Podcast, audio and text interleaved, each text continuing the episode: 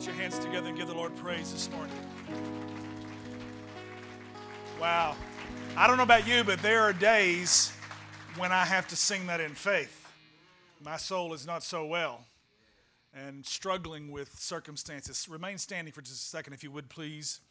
We want to get the text today. I just want to say welcome. My name is Michael. I'm the lead pastor here at Victory Church. It is a pleasure and honor to be with you this morning. I'm bringing the seventh installment in this series called Staycation that Pastor Haley did an amazing job coming up with. And uh, this morning, the title of the message is called Set Fire to My Apathy. Say that with me Set Fire to My Apathy. All right, our text is found, the series text is from 2 Timothy chapter 3 verses 16 and 17. I'd like you to read it out loud with me, please, if you would. Here we go. Every part of Scripture is God breathed and useful one way or another, showing us truth, exposing our rebellion, correcting our mistakes, and training us to live God's way. Through the Word, we are put together and shaped up for the task God has for us. And then, this, then the message text that I'd like to bring today for today's installment, Set a Fire to My Apathy, is found in Romans chapter 12, verses 9 through 13. Read that out loud with me, please, if you would, too.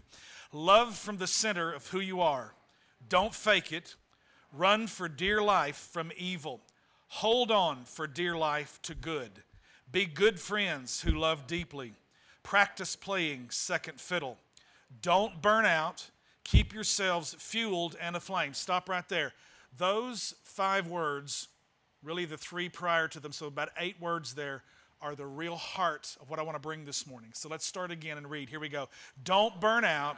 Keep yourselves fueled and aflame. Be alert servants of the Master, cheerfully expectant. Don't quit in hard times. Pray all the harder. Help needy Christians. Be inventive in hospitality. Let's pray.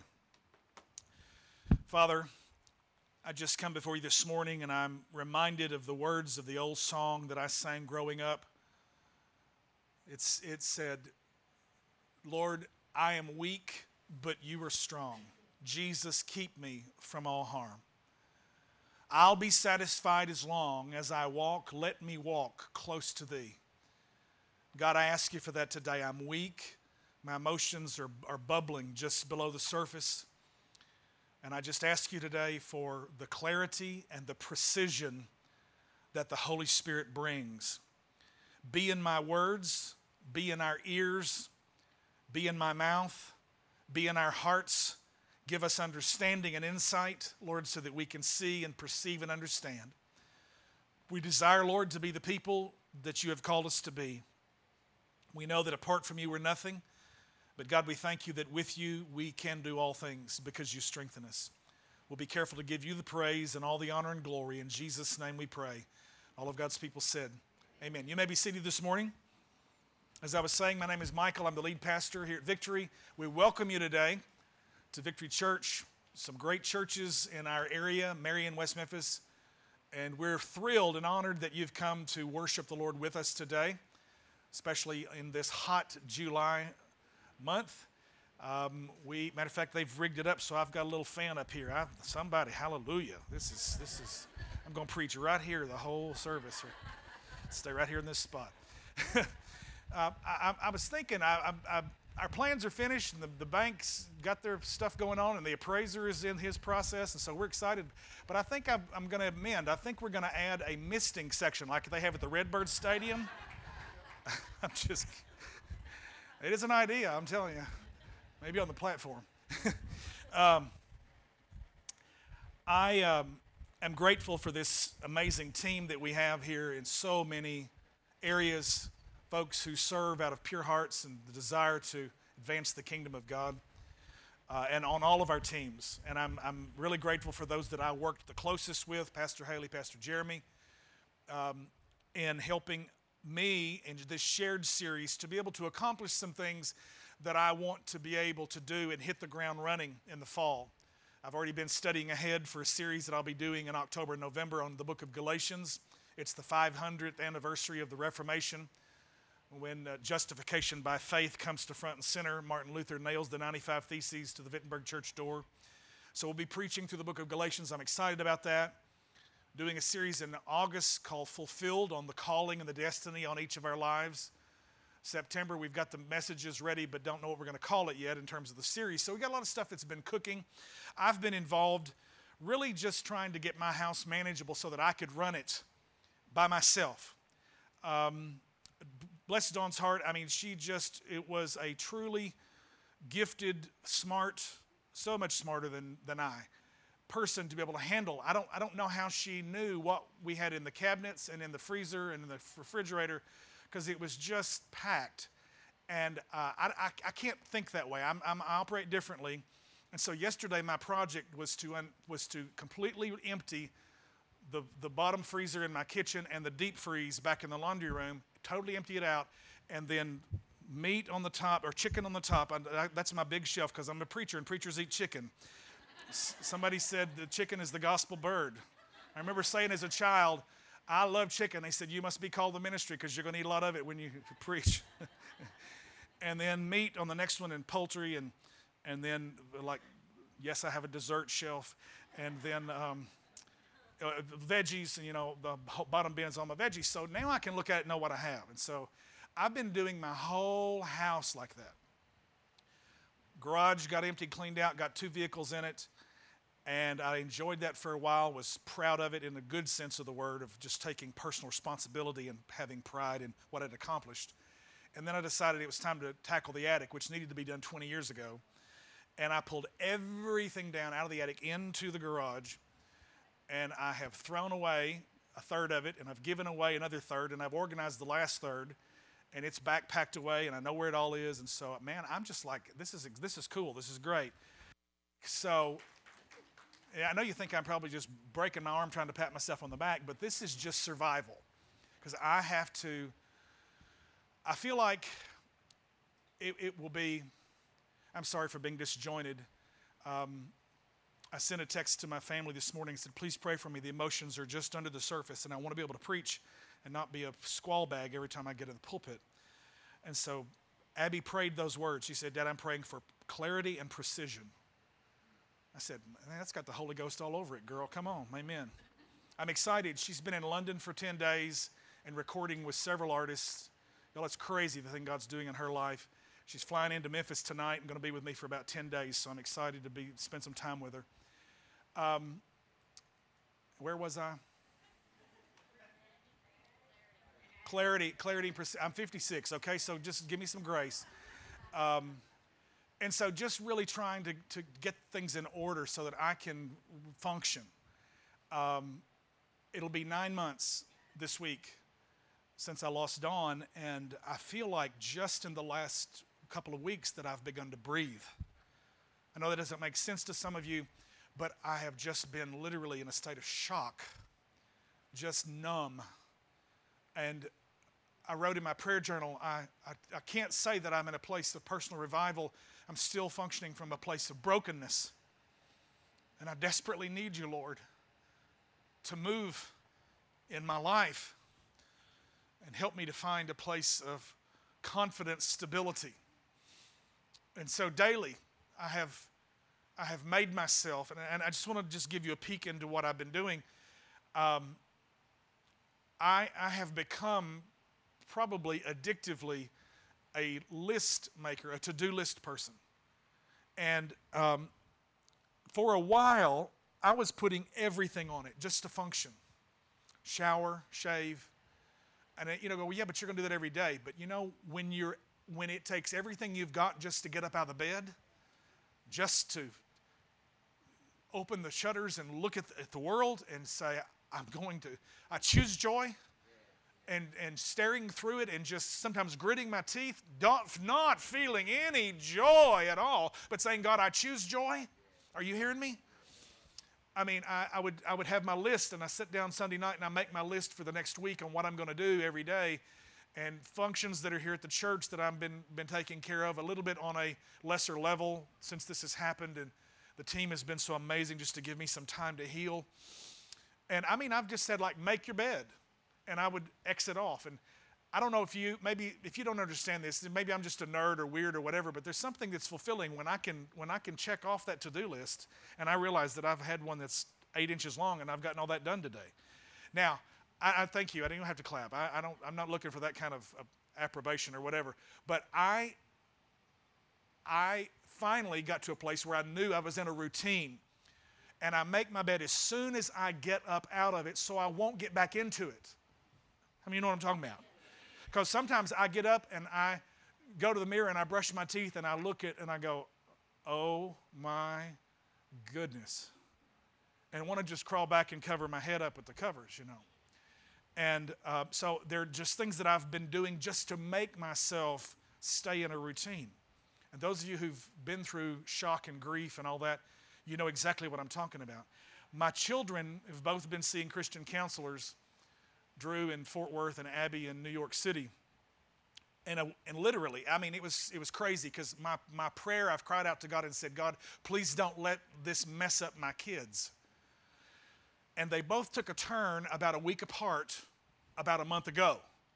And when they did, it lifted this huge weight and burden off of me so that I could breathe a little bit because that's just been my daily, I mean, moment by moment, just begging God. And, and I probably shouldn't say it this way, it's, it's a little crass, but I've prayed, God, please don't let this screw them up. You know, just as has been my, my cry to God. And seeing them take a turn and beginning to arrive at some emotional health again has, has helped me. And I know that I've not done this uh, apart from the prayers of the people of God and the presence of the Lord. And because there's some days I can't say it is well with my soul. But I still can say it in faith because I sing the rest of that song. Through it all, through it all, my eyes are on you. And I keep my eyes on the Lord. I've made myself stay in the Word even when there are days that I don't even have a taste for it. I've read through the Bible every year since I was 18, and I feel like it's, it's the tool in my toolbox. I have to keep myself sharp in the Word, and there are days that I'm just plowing through, just gritting my teeth. How many of you ever, you, you, you get to a place where food just doesn't even taste good to you? Just can't, just can't seem like, you know what I'm talking about? Well, sometimes the Word is like that, and you, I battle through it and I'm going, God, I don't have anywhere else to turn. I have to look to you. I have to help you. And God has dropped little morsels along the way, and He's just dropped a fresh fire, and He's, he's, he's, he's wrapped His arms of love and mercy and goodness around me, and His grace and His mercy. I'm so thankful for that. And uh, I, like I said in my own journal, I wrote, I'm, I'm not in a place of personal revival. I'm still functioning in a place of, of personal brokenness. But in that, Lord, I want to meet you in a new place, in a new way. And so I asked them this week, I said, I want you to sing Set a Fire because God's put something on my heart um, Haley chose all these topics, and when she listed them, I said, I want apathy because that's, that's the edge in my life. That's what I'm battling. I'm, I'm, I'm wrestling through this. Now, when you read this passage in Romans, don't quit in hard times, pray all the harder. Let me tell you what it says. In the keep yourselves fueled in a flame, the New Living Translation says it this way Never be lazy, but work hard and serve the Lord enthusiastically. Everybody say enthusiastically. Now, I believe that language is one of the best indicators of the state of the condition of our culture because words come and go. There are words that no longer have usage and they sort of get packed up and put away in the attic. How many of you heard your parents, maybe probably your grandparents, when you were dressed up, they would just say, Man, what are you so gussied up about? Have you heard that? Well, I mean, you know, there's, there's not a teenager in here that would use that term in, in, in good company. They just, well, what? What is gussied up? Uh, I love. Um, I love the movie Sweet Home Alabama, and I remember when the mayor from New York comes and visits Alabama, and the lady said, "Ooh, if I'd have known you was coming, I'd have put on the dog." and the mayor, the mayor says, "Okay." you know, it's just one of those little Southern colloquialisms that unless you are from here and you understand it, you don't understand it. You think we're crazy, which most of the world probably does anyhow. Uh, but I, I, Googled this week just to see how language had changed in 2016, and there were like three pages, three internet pages of words that had been added to Oxford's Oxford English Dictionary. For example, here are a couple. How, how many of you ever heard the word Brexit? Have you heard Brexit on the news? Does anybody know what Brexit is? Brexit is the process of Great Britain exiting from the European Union. Everybody say Brexit. Okay, that's a little political, so maybe you're not familiar. How about hacker proof? How many of you heard of the word hacker proof? If something is hacker proof, that's come to us since the invention of what? Internet, and before the internet, the invention of what? Computers, okay? So the whole idea is that you want to create a firewall, new term that we've created, around your information, your data, so that it is hacker proof. Somebody can't break through and steal your information. So our language is changing all the time. This is the reason I use different translations of Scripture. Somebody says, Oh, you know, I just think the only inspired version, first of all, no versions are inspired. It's the Word itself that is inspired. And none of us have seen it in its original form. And if you even had a true 1611 version of the King James, you couldn't read it because the language has drastically changed so much. It's a totally different language. And we don't speak Elizabethan English anymore.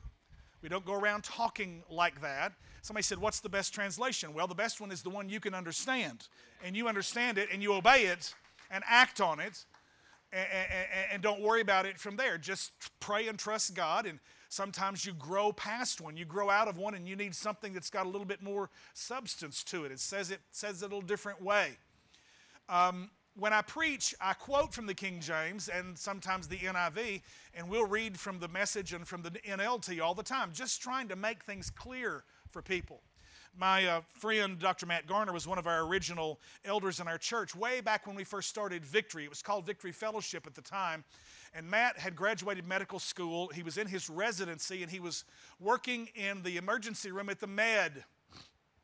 A homeless person came in and he um, Matt was trying to get some family history on the person so he would know how to treat him. And he said, You know, have there been any, any diseases in your family? And the person was probably a little bit drunk and wasn't speaking too intelligible. He'd been hurt, and, and there were a lot of things going on when they ran some tests on him. And Matt was trying to get a family history, and he said, Is there, Are there any diseases in your family? And he said, Yeah, my, the smiling mighty Jesus. And, and Matt said, I'm sorry, I didn't hear that. He said, The smiling mighty Jesus. And, and Matt said, I, am sorry, I don't understand. This is a true story. And, and, and, Matt said, I'm sorry, would you say that for me one more time? He said, Smiling, mighty Jesus. And Matt said, Well, what are the symptoms to that? And so the, the gentleman started telling the person what the symptoms were. And, and Matt said, Oh, spinal meningitis.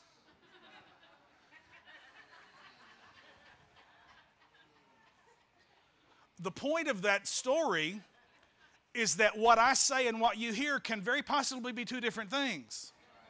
Now, those of you who have children know exactly what I'm talking about. Maybe if you're married, you know exactly what I'm talking about. Dawn used to tell me that I had selective hearing, and I selected not to hear most of the time. it's a husband thing, I guess. Oh, I'm sorry, honey, I did not hear you. Um, the little Sunday school teacher was teaching one day, and um, she was in the book of Genesis and she was teaching the children, the little preschoolers, about Lot fleeing as the judgment of God comes on Sodom and Gomorrah. And Lot and his wife fled. And the Bible says Lot's wife looked back, and the teacher's teaching the little children. And she says Lot's wife looked back and she turned into a pillar of salt. And little Johnny raised his hand. He's just so excited. He said, Oh, teacher, teacher, teacher, that's nothing. Last week, my mom looked back and she turned into a telephone pole. turned into a pillar of salt, turned into a telephone pole. They're same words, but the first turned into and the little turned into the little boy heard were not the same. That's why we have to pay attention to words. That's why when we communicate, we take time to get on the same page and we have a point of reference and we want to be clear and precise. As Abby prayed, she said, Dad, I'm praying for clarity and for precision. So, as as, as we look at this, the NLT says, serve the Lord enthusiastically. Everybody say enthusiasm. Enthusiasm is one of those words that hasn't just always been. Words haven't always been around. Our language morphs, it evolves, it changes. Enthusiasm came on the scene in the American colonies in about 1739, 40, 41, 42. It was the time of what was called the First Great Awakening. It was the evangelical revivals that happened in the 13 colonies, the American colonies, through the ministries of Jonathan Edwards, who was the first president of Princeton University, he was a Congregationalist minister. John Wesley, who was the founder of modern day Methodism, preaching holiness and a personal relationship with Jesus Christ. George Whitefield, an evangelist from Britain, from England, came over, preached in the colonies. Benjamin Franklin was a personal friend of his, very fascinated and taken with Whitefield, just almost kind of a bromance, if we can use that kind of a term these days. He printed the flyers for him, and, and, and um, Benjamin Franklin, who was not a professing Christian, at, he was a deist at best, uh, was so fascinated when, when Whitefield came to Philadelphia and preached that Franklin actually marked off the crowd in terms of steps, measuring the square footage of the, of the square that George Whitefield was preaching in in a little small four by four stand that he would get up into. He was bigger than I am. He was six foot six and about 375 pounds, 350 to 375. Had this massive operatic basso profundo voice that could literally be heard with a crowd of 30,000 people. And y'all, this was way before microphones and amplification and any kind of technological advances that gives a person the ability to project the voice over a crowd. Franklin was mesmerized. He, he wouldn't quite call it a miracle, but he was fascinated that when Whitefield stood up and preached to that crowd and they were, they were convicted by the presence and the power of the Holy Spirit, and the Spirit of God began to move on them, the word enthusiasm was born, en theos, to be infused with God. Enthusiastic means you have been possessed by and overtaken by the presence of the Holy Spirit, en theos, enthused. Now we describe enthusiasms like it's something of interest. My enthusiasm may be baseball, yours may be gardening and that's the, how the language is morphed. The original idea of enthusiasm was birthed in a revival that historians credit. Those that are not even Christian historians will tell you that, that, that, that the buzz that was happening in the 13 American colonies was due to the lightning, passionate, powerful preaching that was going on in every village and hamlet with a church at the center of the town Many times, the pastor, the preacher, being the most educated person in town, corresponding with those back in England and reading news from what's happening. And there was revival that was poured out, and they preached the gospel. The gospel in the First Great Awakening was that freedom comes only through Jesus Christ. Now, isn't that interesting? That the message of the First Great Awakening was about freedom and freedom that is only in Christ. And historians that are not even Christian will credit, will tell you, and they've written, that it was due to the passionate preaching of all of those uh, revivalist preachers from the, from the First Great Awakening, 1739 through 41 43, that literally set ablaze, that began to burn through the colonies, that motivated the hearts of the American militiamen to stand against the tyranny of King George III in the American Revolution. Now, don't tell me the gospel doesn't have power to transform a culture and a society. And so, in that revival, enthusiasm was born. The word had never been heard of, it got coined. It's like hacker proof in 2016, except it's 1740.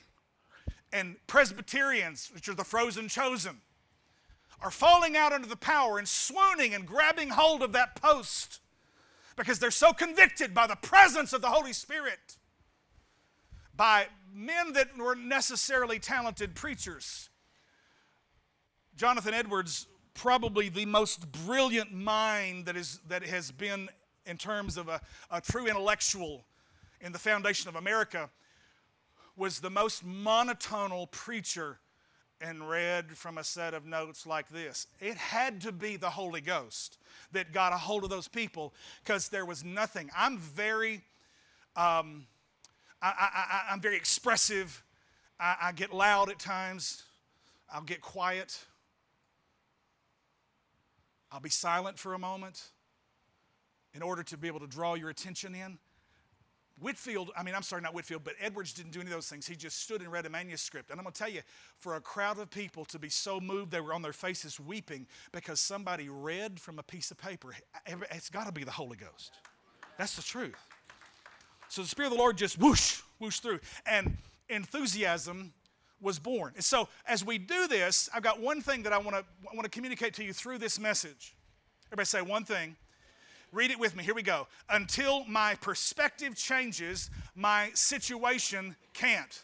Read it like you mean it. Until my perspective changes, my situation can't. Tell your neighbor right now. Until your perspective changes, your situation can't. So now that you understand where I'm coming from about words, we want to get on the same page.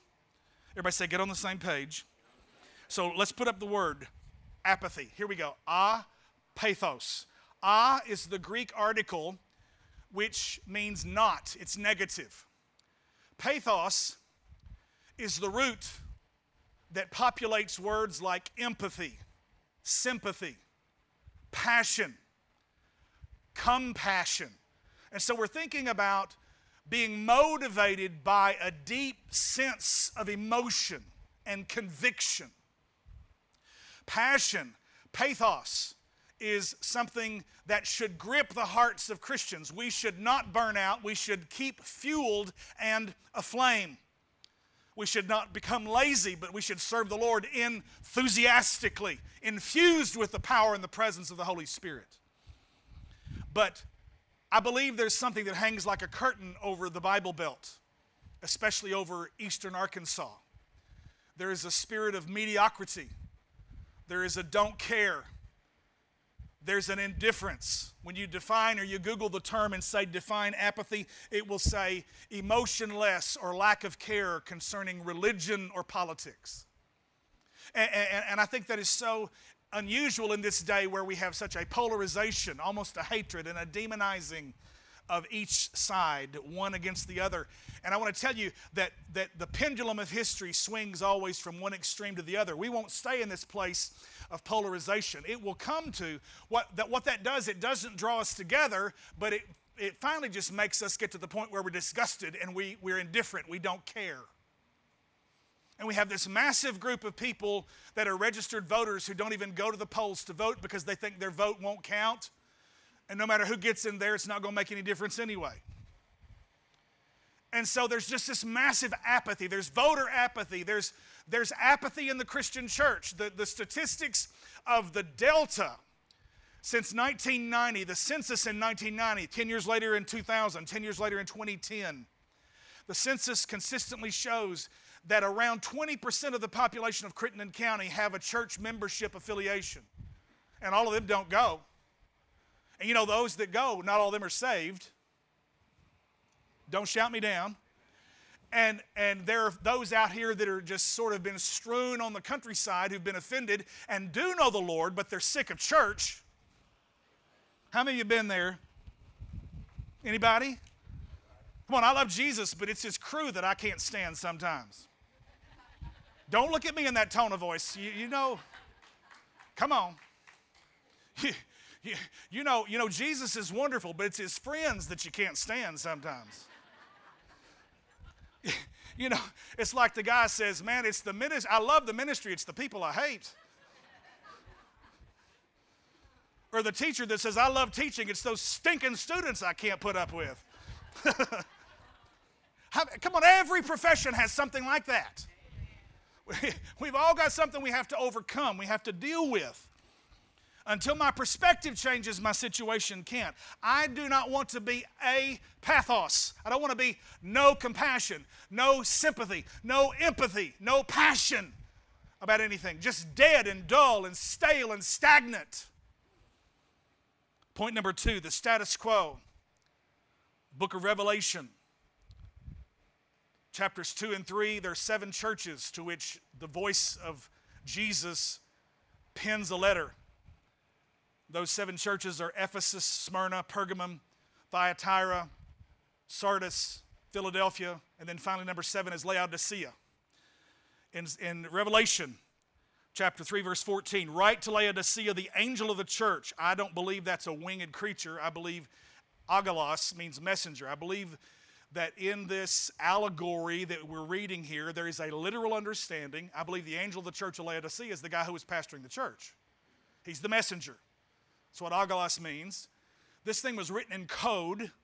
I mean, it's written in all of this, this comparison, simile, a lot of Old Testament kind of imagery in the book of Revelation. He says, Write to the angel of the church, he says, God's yes, that's Jesus, the faithful and accurate witness, the first of God's creation says, verse 15, just follow along with me, you don't have to read out loud.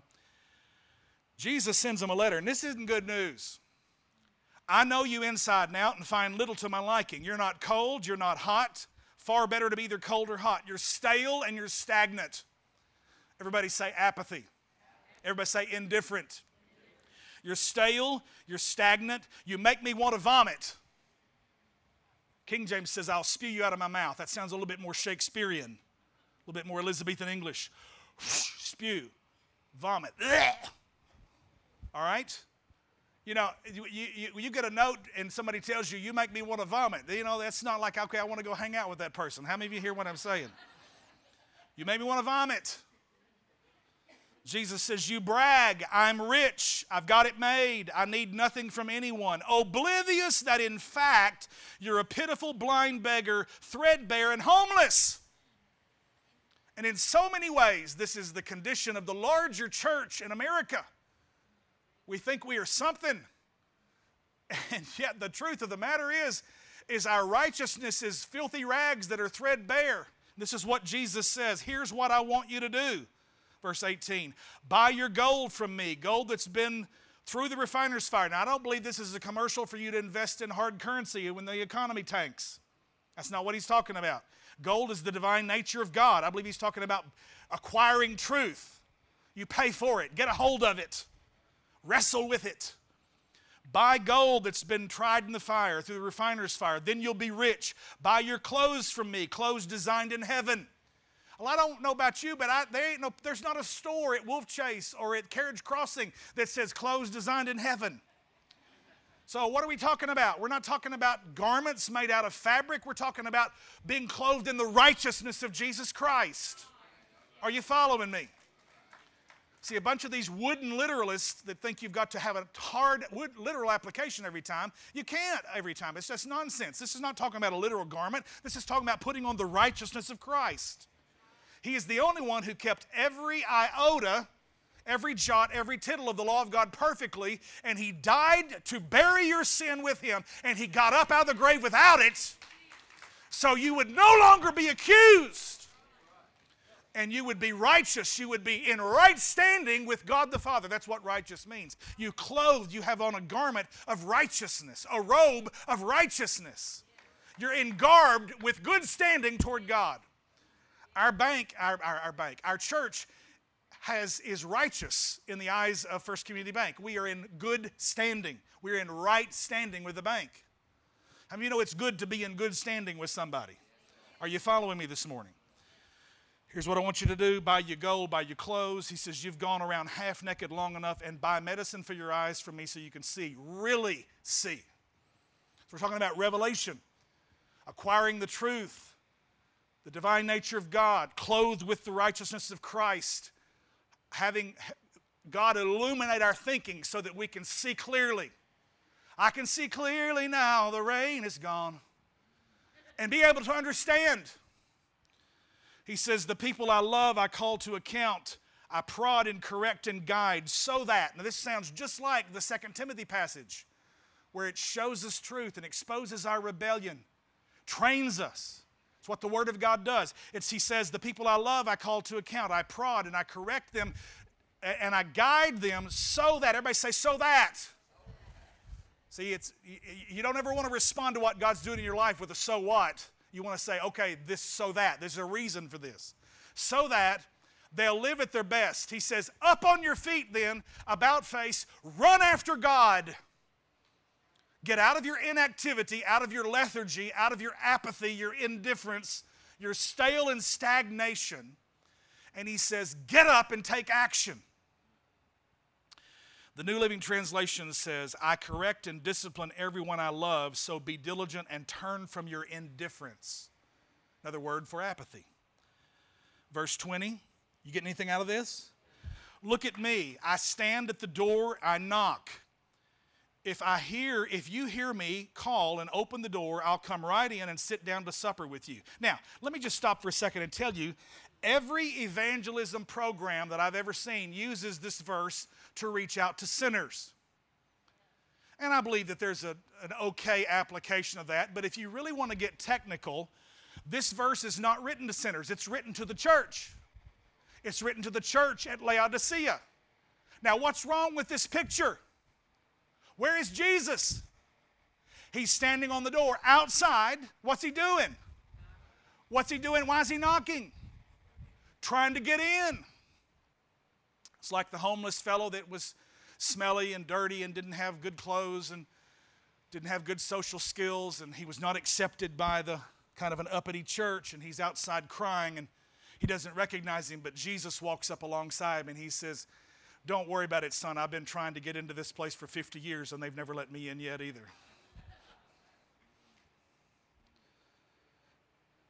Are you hearing what i'm saying jesus on the outside look i'm knocking i'm trying to get in What's wrong with this picture? We're not talking about a building, we're talking about a people, a people that are the church that are supposed to be inhabited by the presence of the Holy Spirit. Come on, somebody, give God some praise.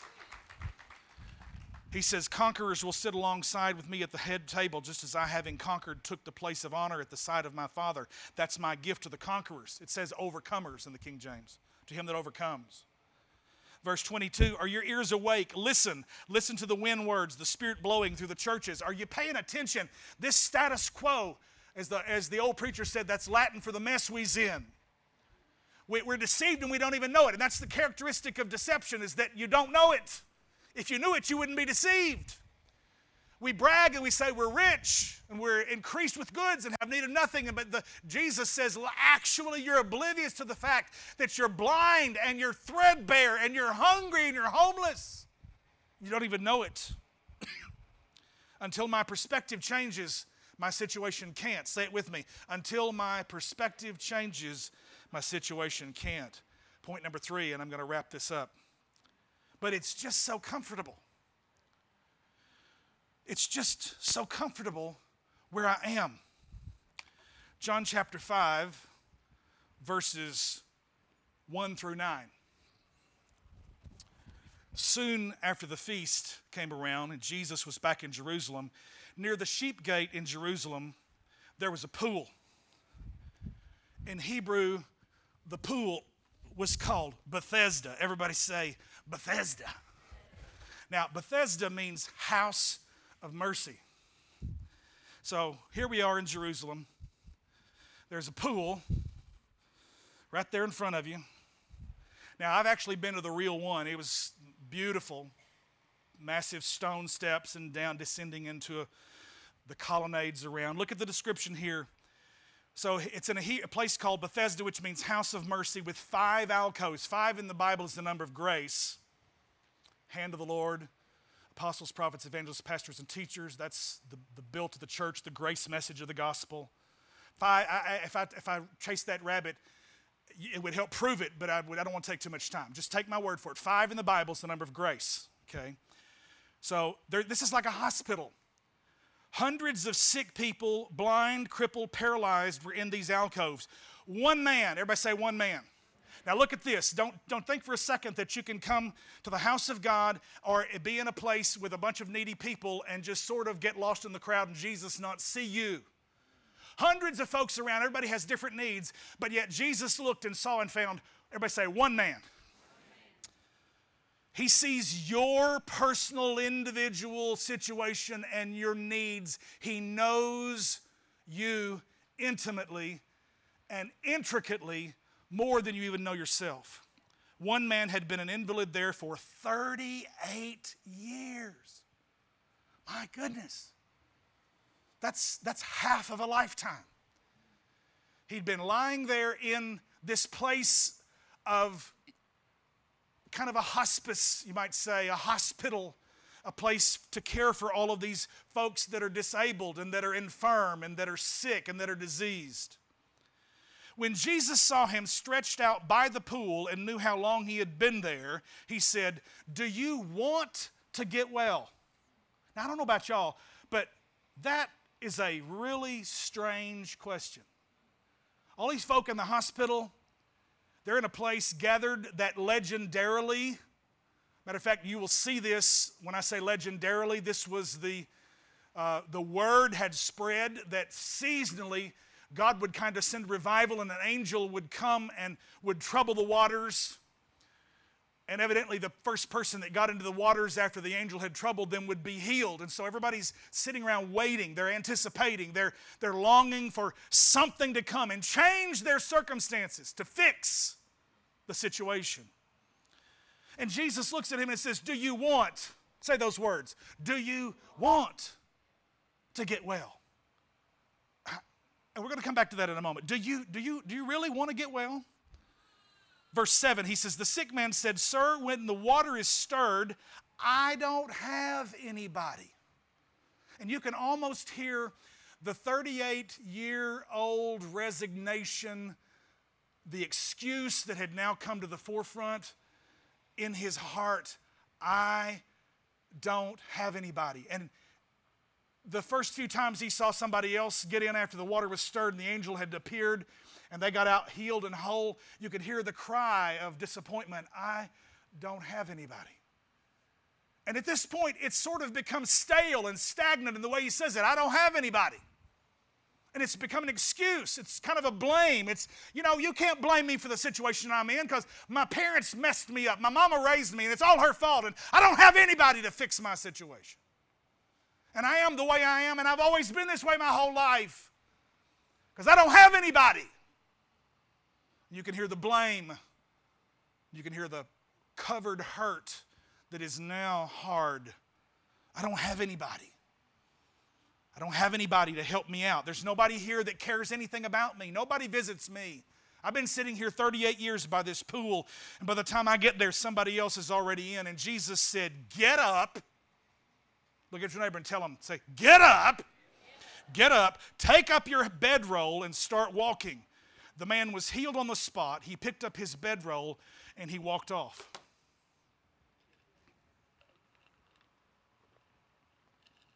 Praise God for Yeti.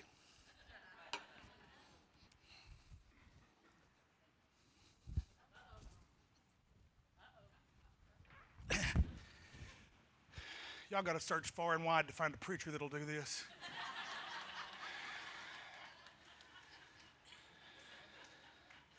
Don't be impressed with the arch. I have a huge investment in this. 38 years. I don't know about you, but after I've done everything I have on my to do list and I get showered at night, I always want to be clean and lay down in a clean bed. Ooh, I just get in there and I just go, praise God for this thread count on these sheets. Glory to God. Hallelujah. Oh, glory, praise God. This is just so good. Oh. But you know, after about six hours, I've had all I want. And it's not comfortable anymore. But when this is your life and this is where you live, and you don't just stay there for a couple of years, but two becomes five, and five gives way to a decade, and a decade becomes two decades, and two become three, and three are headed for four, and it's been 38 years. How many of you know that mat's got your shape to it? The bed looks like you. It's got your impression. Come on, you know, I didn't, I, I, didn't realize that, you know, after you've slept in one spot on your mattress, you're supposed to flip it and turn it over. I, I can't even think how you flip and turn. I just, I get confused trying to think about, okay, which side did that end up on now? Because you know, you know, you got you, you don't want your mattress to get your impression into it, especially when you got the LBs like I've got. And so this dude's been laying in this position for 38 years. And I, I you know, I can understand you're invalid and, and, you're, you're a youngster and you, you, you, you're disappointed. You don't have any family. Maybe he was an orphan. And you see all these people that are lined all over the place. And once in a while, something happens and the water kind of jiggles and somebody jumps in and they jump out shouting, Hallelujah! And they, they're well and they can walk. I don't know about you, but after a few years of that, I don't care if I couldn't do anything. I'd find a way to kind of just get as close. I tell you what, it, I might move a couple of inches a year, but certainly by the time I'd been there 10 years, I'd just be getting as close to that pool as I possibly. Are y'all hearing what I'm telling you this morning? I, I don't understand. It's just you get to a place where you accept the thing that you struggle with and it takes on the shape. Your limitation begins to define you. Your struggle, whether it's chemical or it's an addiction or it's alcohol or it's sexual or it's money or it's shopping or it's whatever it is, and it defines you and it wrecks your life and you just lay down in it and just it becomes who you are.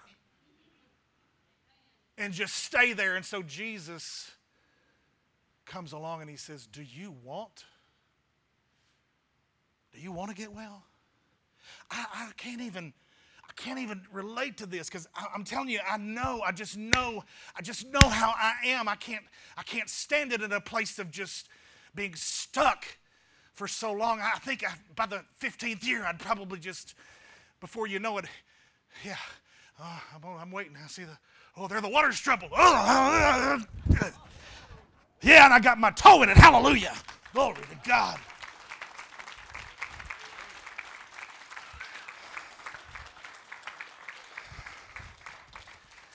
I need to make an appointment with the finance team. I'm asking for a raise after that.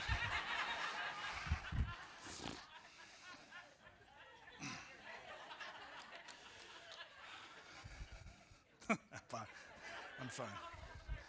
I saw this in my mind's eye when I was praying this week. I said, Holy Ghost, if you really want me to do that, you better protect me and help me if I roll my fat backside down those stairs.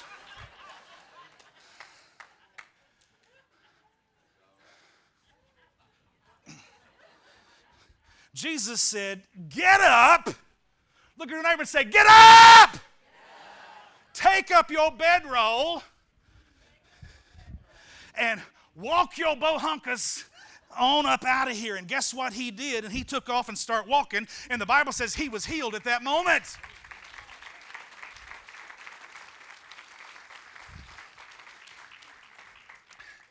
Now, what the gospel does for you is what you can't do for yourself.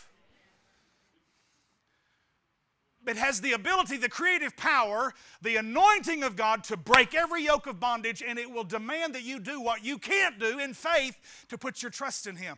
Well, if He could have gotten up and walked, He would have done it 38 years ago. But Jesus' words say, Do you want to get well? And I would ask you this morning, in your circumstances, there's brokenness in this room.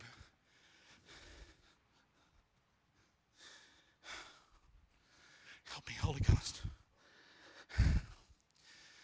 Nobody.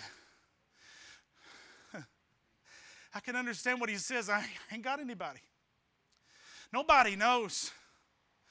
Thank, thank God he's been there with me and he's helped me through dark times.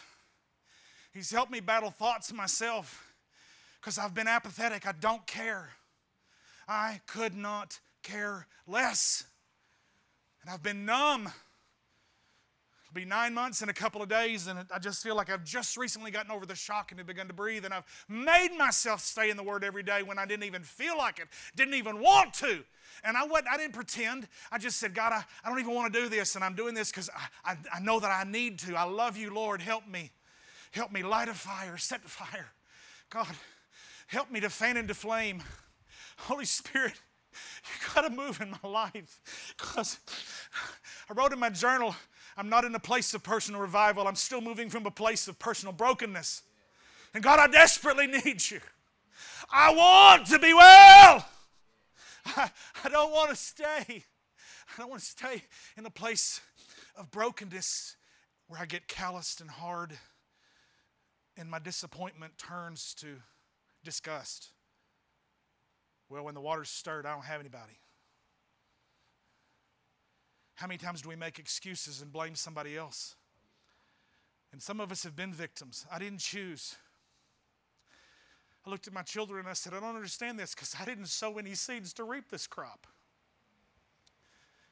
And sometimes you just. I was listening to a young artist named Ben Rector last week. There's a song called Fear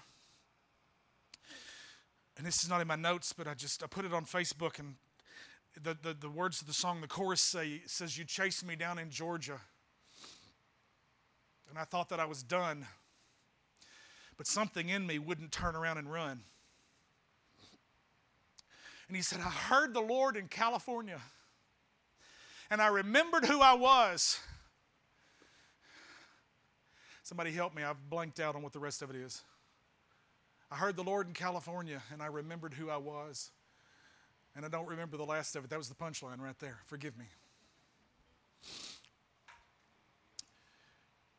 If you just hear how much God loves you and hear the gospel, and don't forget who you are, remember who you are and what He's called you to be and do. As I prayed this week, I remembered a song. Young poet, prophet in the 1980s wrote. His name was Keith Green, had a beautiful family, gorgeous children. He was a young young pilot, young minister. God was using him powerfully to write songs to touch that present generation. Had a beautiful little blonde, curly haired little boy named Josiah, and he overloaded his plane Josiah and the other little boy on the plane with him. And because the weight limit in the plane was so great, he flew it into the side of the mountain. He, he and his children died. His wife, Melody, was left to run the ministry in Texas. He wrote so many amazing songs. He really just kind of jerked a knot in contemporary Christian music in the 80s. It was so God centered, it was so worship centered. Just really touched so many hearts. Wrote, Oh Lord, you're beautiful.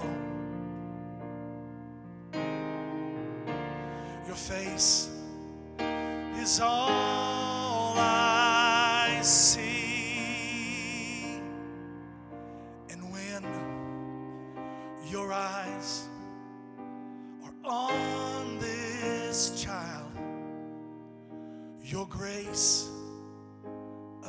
abounds to me. Sing that with me.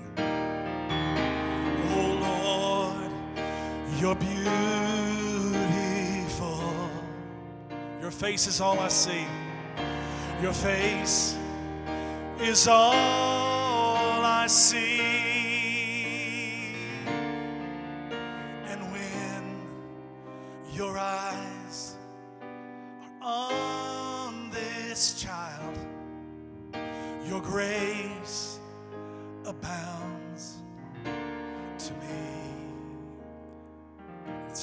Goes like this Oh Lord, please light the fire.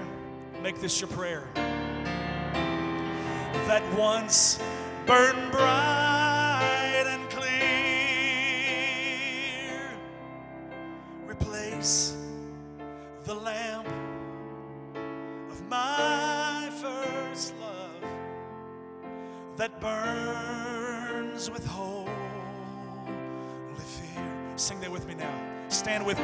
together.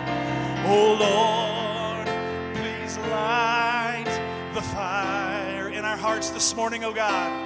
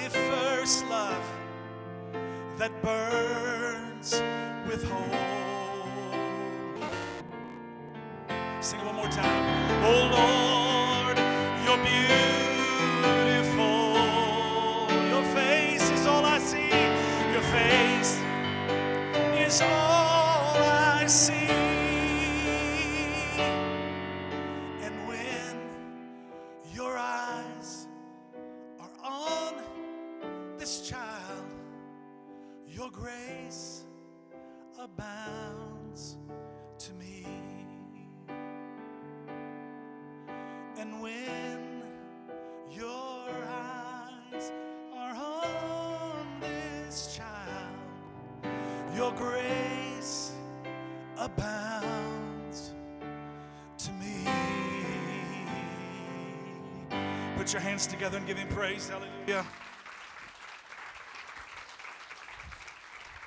Remain standing right where you are.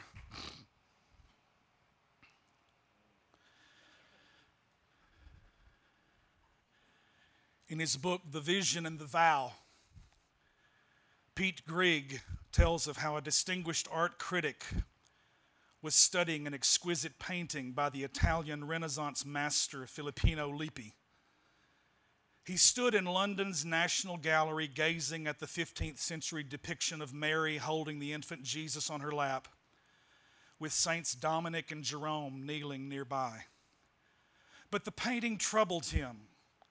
There could be no doubting Lippi's skill, his use of color or composition, but the proportions of the picture seemed slightly wrong.